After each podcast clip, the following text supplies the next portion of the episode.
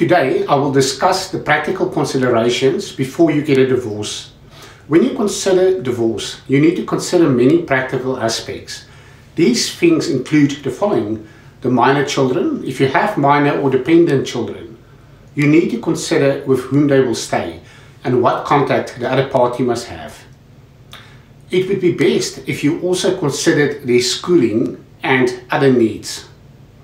This is one of the most litigated aspects of divorce, as parents usually are genuinely concerned with the well-being of their children.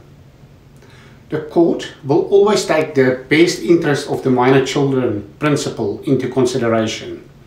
If parents cannot agree to where the children will reside, primary caregiver, or what contact the other parent will have, then the family advocate needs to be involved in the matter.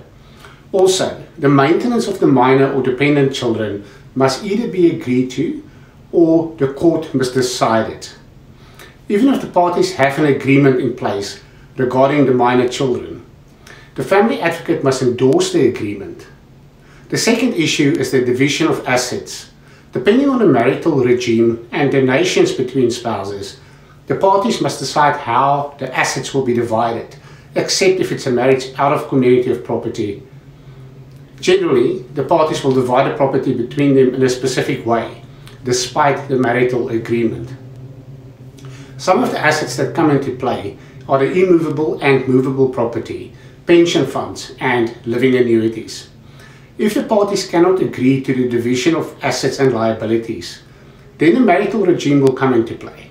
In some cases, liquidators are appointed to divide the assets and liabilities between parties as they cannot reach an agreement between themselves. The third issue to be considered is spousal maintenance. The spouses must consider if spousal maintenance is payable and it is always good to be guided by a divorce attorney in this regard. The courts do not automatically grant maintenance to spouses after divorce and you need to prove your claim or you must agree to the spousal maintenance with your spouse. When the court must decide if spousal maintenance is payable, they look at the specific circumstances of the case. This includes looking at, amongst other things, at the following to determine if spousal maintenance is payable. The ability of each individual spouse to generate an income, the professional qualifications of each spouse, the work experience of the parties, the agreement between the parties prior to the divorce, what each spouse will own after the divorce, i.e. if you get 10 million rand settlement, you may not need further spousal maintenance. Fourthly, gifts between spouses. If you give a present to your spouse, it is presumed to belong to your spouse, and it must not be taken into consideration when the assets are divided. Yet, we often have parties fight over gifts and who they belong to. Number five on the list is where you will stay during and after the divorce. You must consider where you will stay while the divorce is ongoing.